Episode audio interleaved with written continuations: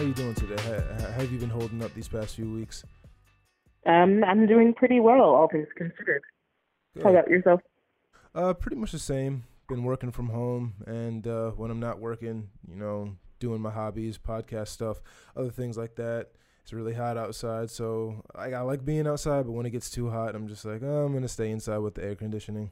I feel that. It's a, it's a very hot weekend. Yeah. Let's get started with the questions here. Where are you from? Um, I'm originally from the Bronx, New York, um, but I grew up in Baltimore. I came here pretty young. Uh, how how young were you? Like less than five? I was about eight years old. Okay. Do you have any mm-hmm.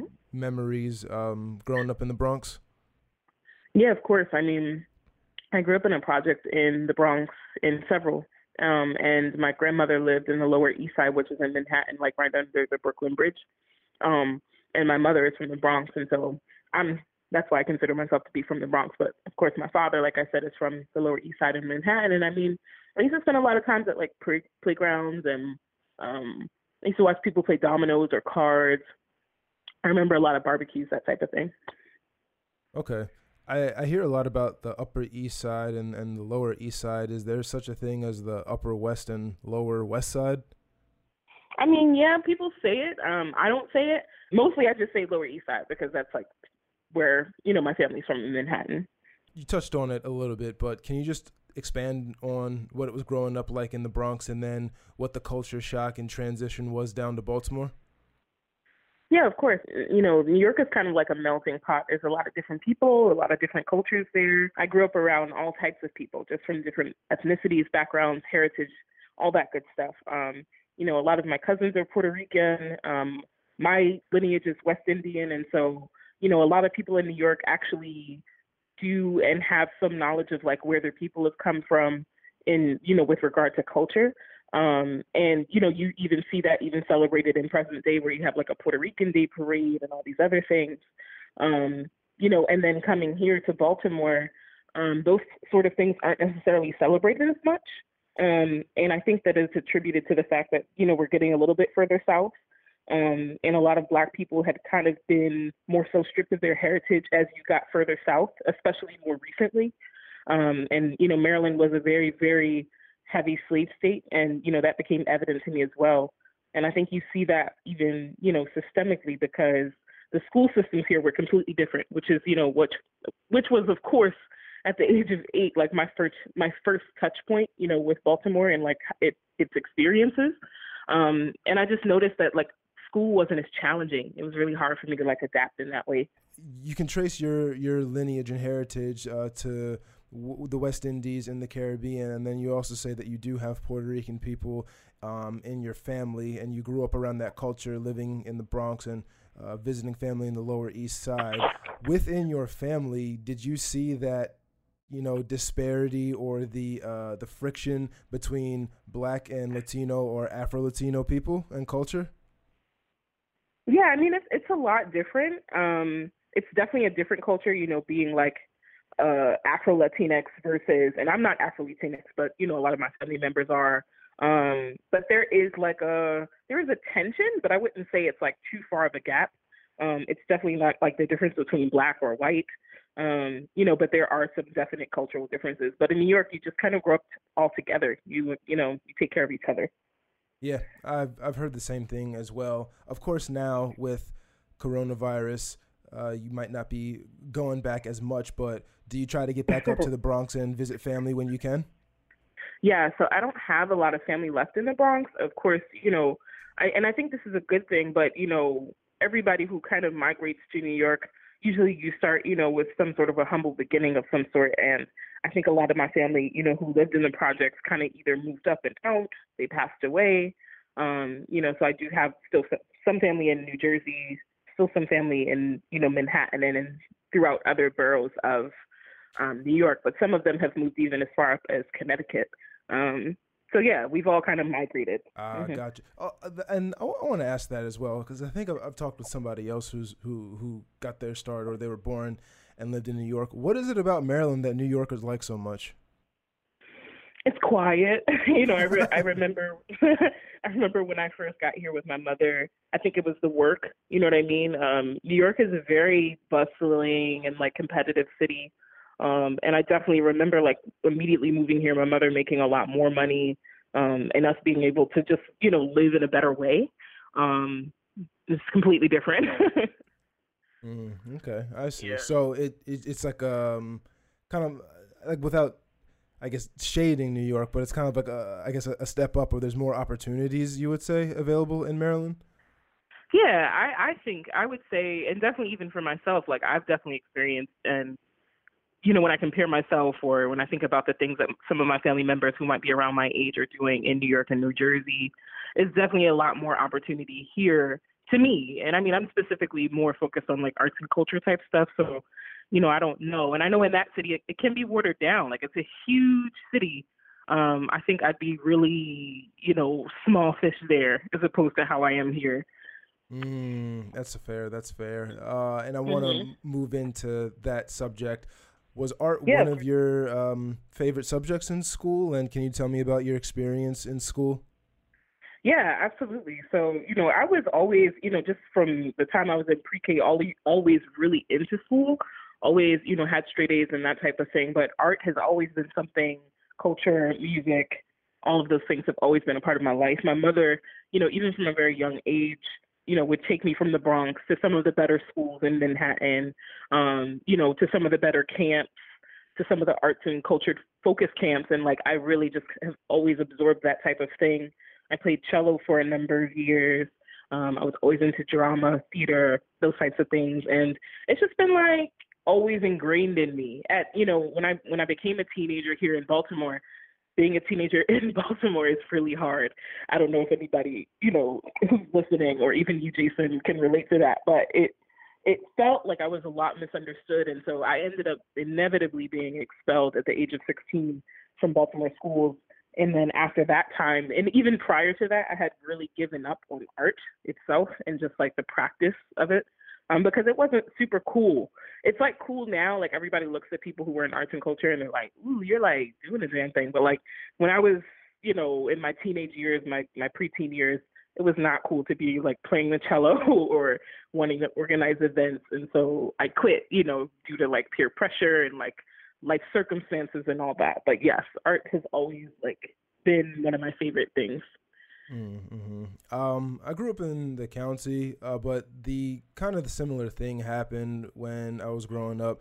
It's like, it's like being smart or kind of being nerdy or really just being yourself was not cool. It wasn't the in thing to do. And I agree with mm-hmm. you that nowadays we have, thankfully, as a culture and as as Black people, we've gotten to a point now where we we ourselves do not perpetuate the idea of the monolith. Like, we're okay with you like watching anime or playing the cello. um mm-hmm.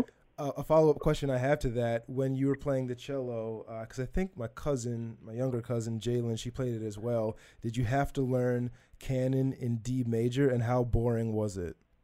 I did have to learn canon in D major. It wasn't super boring. Like, I enjoyed playing, you know, the cello, and I think one of my favorite songs to play was Ode to Joy, and I did like a duet with somebody who I'm like still connected with on social media. Shout out to Devin. But he like really, it was just fun to like do a duet and to like learn all those like really, you know, integral songs to like being a musician. Oh, okay. I, I only meant how boring it was to play canon in D major, because it's only like four different notes for somebody on the cello or something like that, right? Yeah, it is.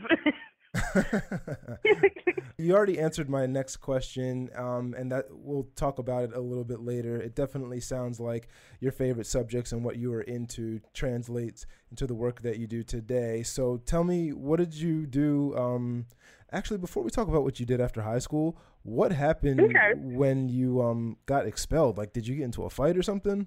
When I was in middle school, and this is still around the time that I was like playing cello and like being artistic really heavily, because I was at a magnet school in the county, um, and, you know, they really nurtured that part of me.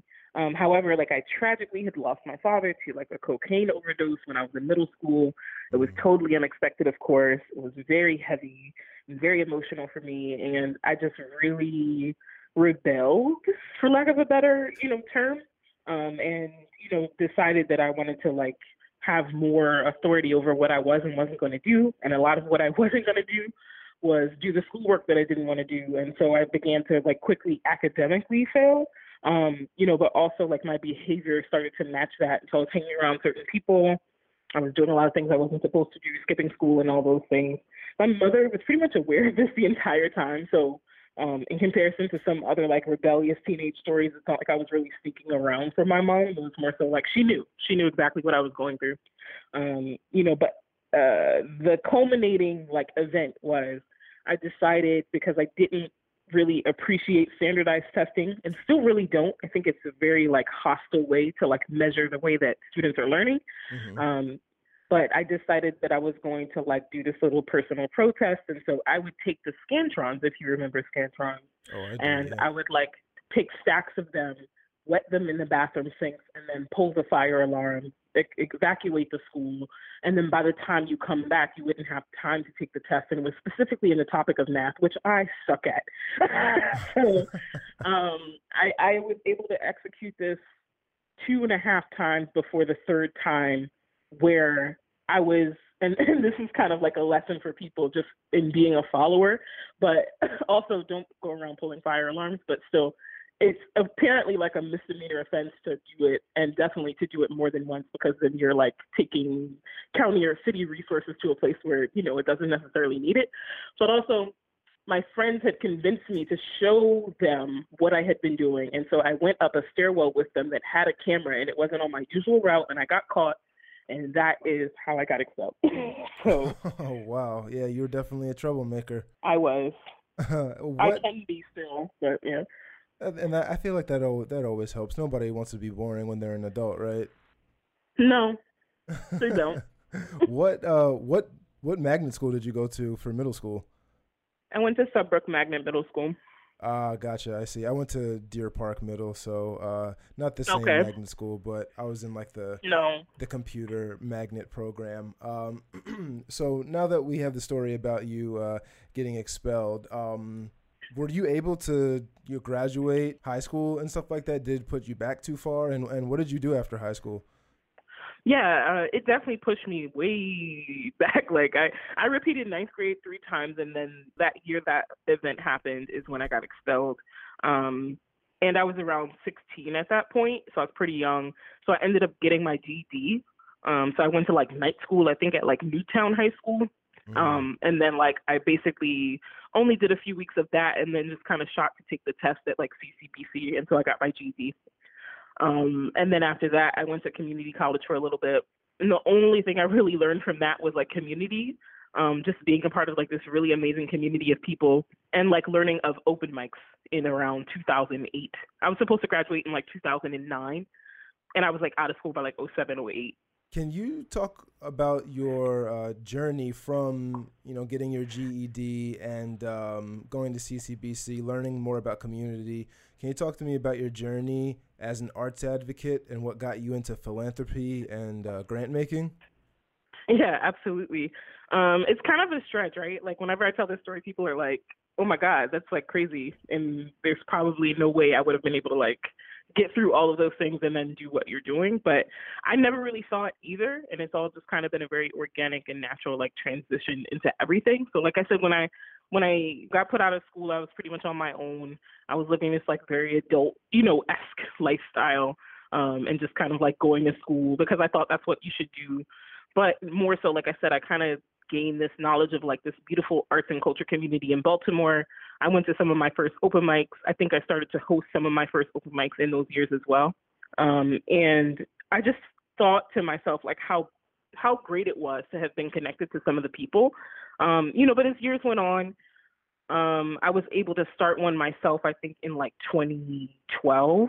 Um, and then I ran that for about four years. And through that, I built this even more immense community of people around me, just by going to like other open mics in the city. And my open mic's name was much more than an open mic. It's very clean, but also, you know, I named it that because I used to go to open mics and I would feel, and I don't know if you've ever been to one or anyone who's listening, you know, has ever been to one, but if you want to perform at any of them, they can be super exclusive. So if like you're a newcomer, it's nerve-wracking, you know, to be in a space where you feel like you don't belong. And I think that resonated with me so much because so much of my life I had felt like I didn't belong, or, you know, I felt like I was trying to do things that I needed to do in order to fit into something.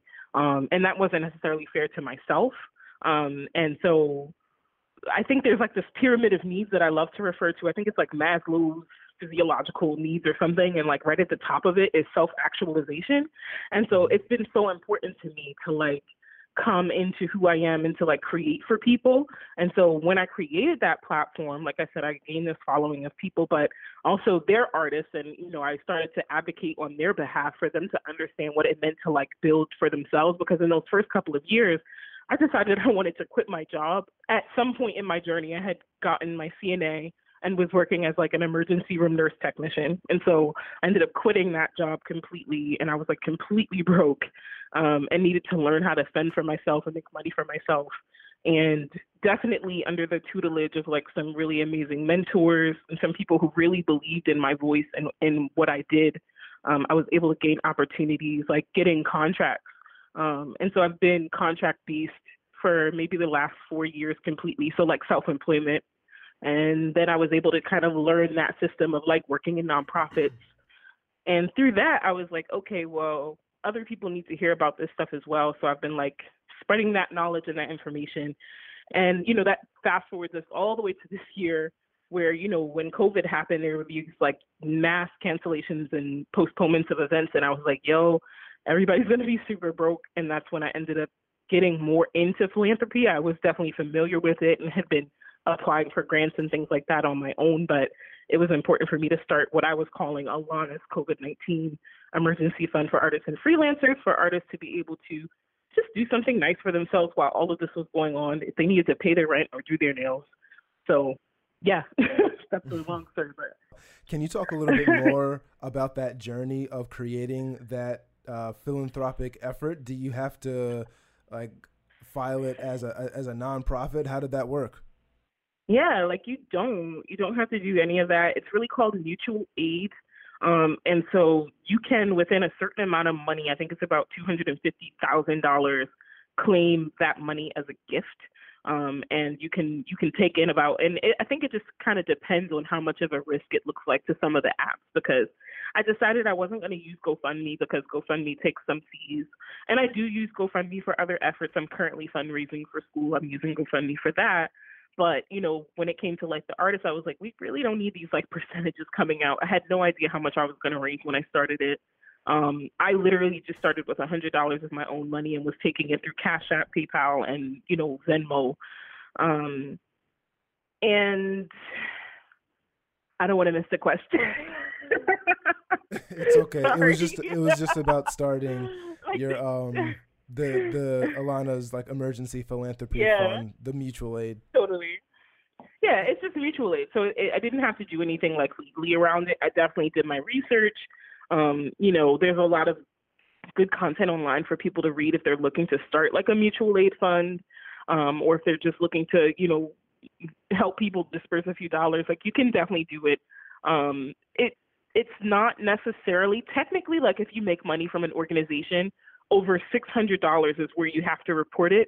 Um, so the I R S might ask me questions about it, and I made sure that I did spreadsheets, you know, in case, you know, that even happens. But it's it's not it's not likely. It's not like I was, you know, raising and doling out millions of dollars and, you know, that type of stuff they don't really care about. So yeah, and it's it's always good to have that just just in case, because if if they can get Al Capone for tax fraud, they can definitely get you.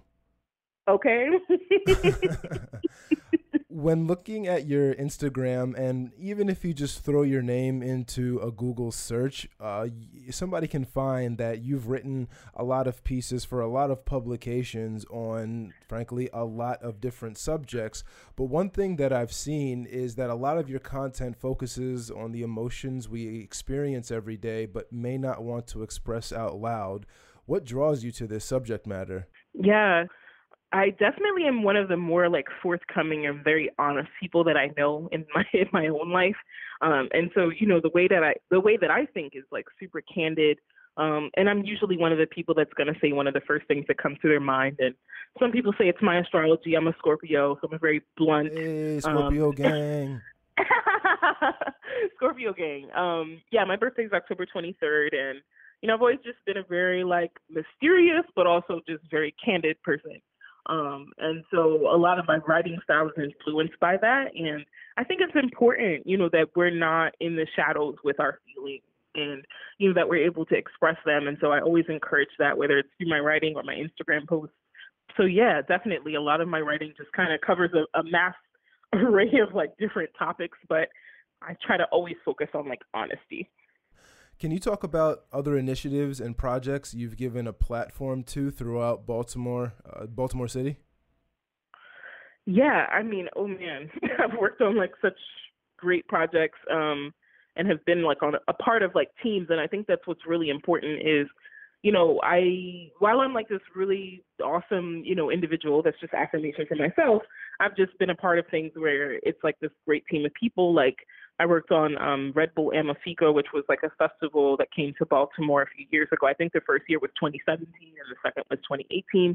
Um, but it was this awesome cohort of individuals that they were looking to, you know, promote and like give lessons to. And Red Bull kind of came in and was like, hey, we like need all the creatives in the city. And I was one of those people who was able to help like curate the space that they created over this week at the U B Blake, um, you know, Jazz Center, which is on Howard Street, which is like a historically Black, you know, Wall Street type type thing. It's super empty right now in Baltimore, but um, it used to just be this really this hub of like Black jazz and entertainment and commerce and trade and all that good stuff. And so it was really beautiful to work on that street. Um, I've been working with Impact Hub Baltimore since about twenty sixteen, and they're a nonprofit, you know, which works with a lot of entrepreneurs um, in order to help them like achieve, you know, either just they might need space or events.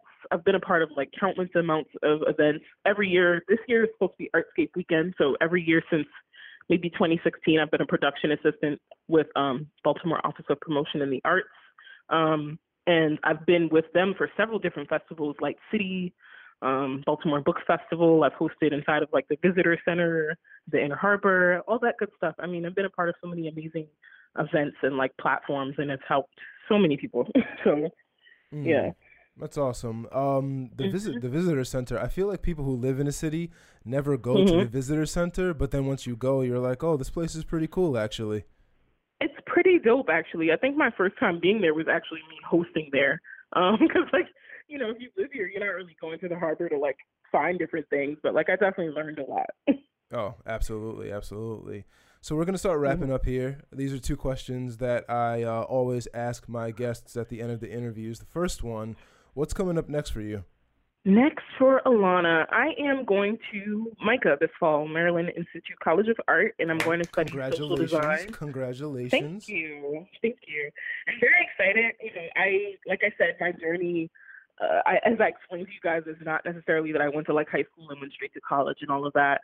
Um, and so I never went to undergrad. And so I was able to like petition the president of MICA Um, a couple of months ago on the fact that I feel like my community work should be equivalent to an undergraduate degree and that I should be admitted to a master's program. And so I was, you know, given that opportunity, or I earned that opportunity rather.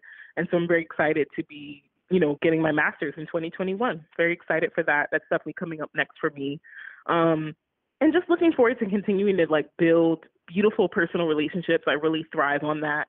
Um, I couldn't do anything that I do without the people who support me and the people who, um, you know, are rooting for me. So, grateful. Awesome. That's great. And um, last question I have, how can people find you on the interwebs? I know earlier I said just throw your name into a Google search, but how could they officially get in touch with you if they want to learn more or if they want to talk to you about any opportunities?